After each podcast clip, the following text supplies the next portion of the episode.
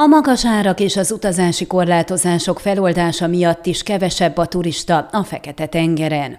Az utazási korlátozások feloldása miatt idén a tavainál sokkal kevesebben akarnak a Fekete-tenger romániai szakaszán nyaralni.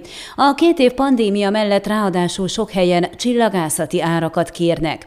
Főként az amúgy legkedveltebb úti célként ismert Mamáján elképesztően magasak az árak. Például az önkormányzat bevezetett egy napi 94 lejes parkolási díjat, de a közelmúltban bejárta a sajtót a hír, hogy egy mamájai magán strandon napi 200 lejt kell fizetnie annak, aki közvetlenül a tenger mellett szeretné leteríteni törölközőjét, míg egy napernyős nyugágy 150 leért bérelhető.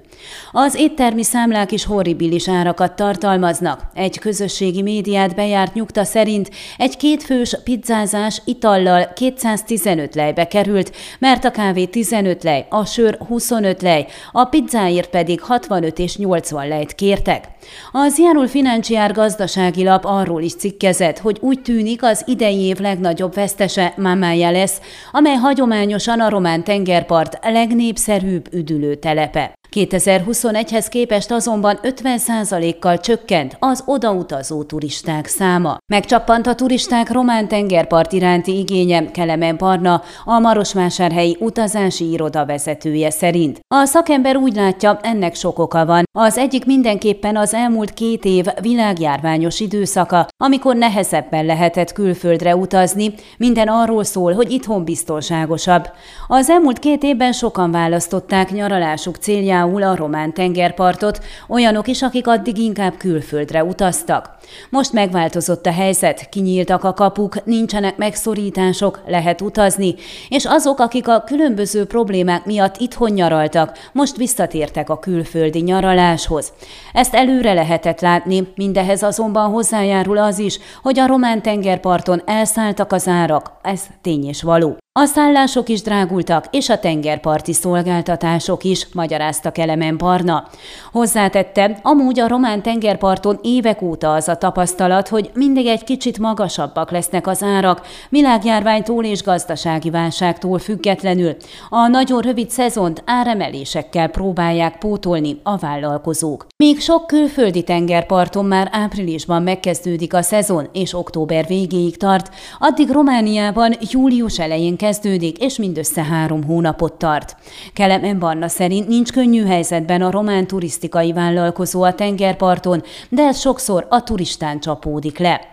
A napokban fordult elő, hogy egy hölgynek szállodát kerestünk Kapaurórán, ami nem is egy igen felkapott üdülőtelep, és két felnőtt egy gyerek részére 1800 euróba került hét éjszaka egy négy csillagos szállodában, ellátással, de még el is kell oda jutni. Csak összehasonlításképpen mutattam neki, hogy Tunéziába repülőstől 1650 euró lenne ugyanaz, a szolgáltatás minőségét pedig nem lehet összehasonlítani, jelentette ki a szakember. Hozzátette, természetesen vannak apartmanos, stúdiószobás lehetőségek is, amelyek jóval kevesebbe kerülnek, de a tengerparti étkezés megint megdobhatja a költségeket, bár lehet ásványvízzel, sörrel, szendvicssel felpakolva is érkezni a partra. Kérdésünkre elárulta, az ajánlatai között jelen pillanatban lehet kérni felkapott mamájai 4-5 csillagos szállodába szobát 400 euróért éjszakánként, de lehet kapni apartmant, stúdiószobát is olcsóbb településeken, amelyekben 300-350 lejt kóstál egy éjszaka. Kelemen Barna mindenképpen úgy látja, hogy a szezon végén, amikor meghúzzák a vonalat, nem lesz annyi tengerparti nyaraló, mint tavaly, meg tavaly előtt. Náluk jelenleg a turisták 10-15% a kéri a román tengerpartot, mert tényleg vannak, akik ragaszkodnak hozzá, akármennyibe is kerül. Az ország déli részéről két-három óra alatt el lehet jutni, ráadásul sokan egy hosszú hétvégére mennek a Fekete-tengerre. Ön a Székelyhon aktuális podcastjét hallgatta. Amennyiben nem akar lemaradni a régió életéről a jövőben sem, akkor iratkozzon fel a csatornára, vagy keresse podcast műsorainkat a székelyhon.pro portálon.